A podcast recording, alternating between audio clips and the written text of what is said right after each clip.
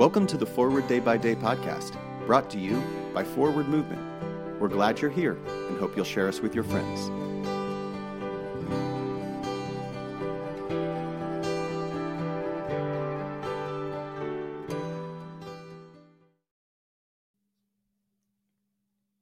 Today is Tuesday, January 9th, 2024.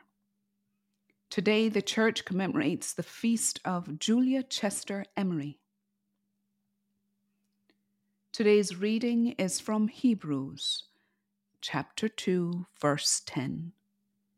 It was fitting that God, for whom and through whom all things exist, in bringing many children to glory, should make the pioneer of their salvation perfect through sufferings. During a severe bout of depression, I began to read Jesus' story very differently. At first, I wondered, why me? Why am I afflicted with this pain?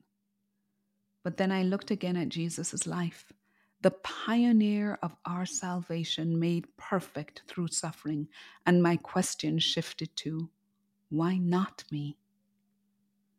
Jesus pleads with God in the Garden of Gethsemane to take the cup of suffering from him. But inevitably, Jesus repeats his mother's words when she was asked the unimaginable Thy will be done.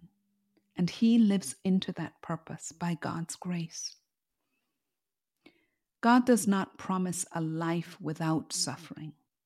God promises to always be present even through suffering. God gives humanity the greatest honor by squeezing God's self through Jesus into a human suit.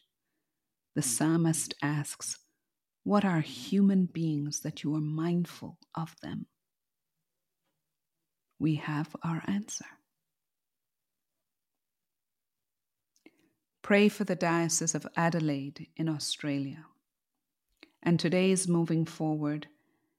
When you struggle, consider asking, why not me? Does this shift in perspective change how you approach the difficulties? I'm Dr. Beth Sarah Wright, author of this month's Forward Day by Day Meditations.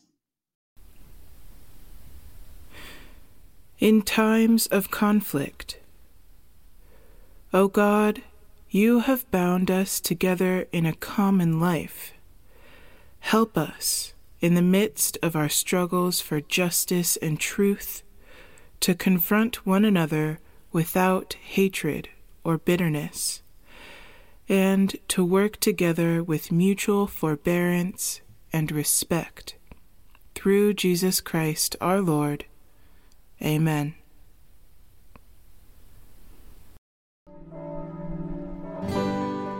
Thanks for spending part of your day with us.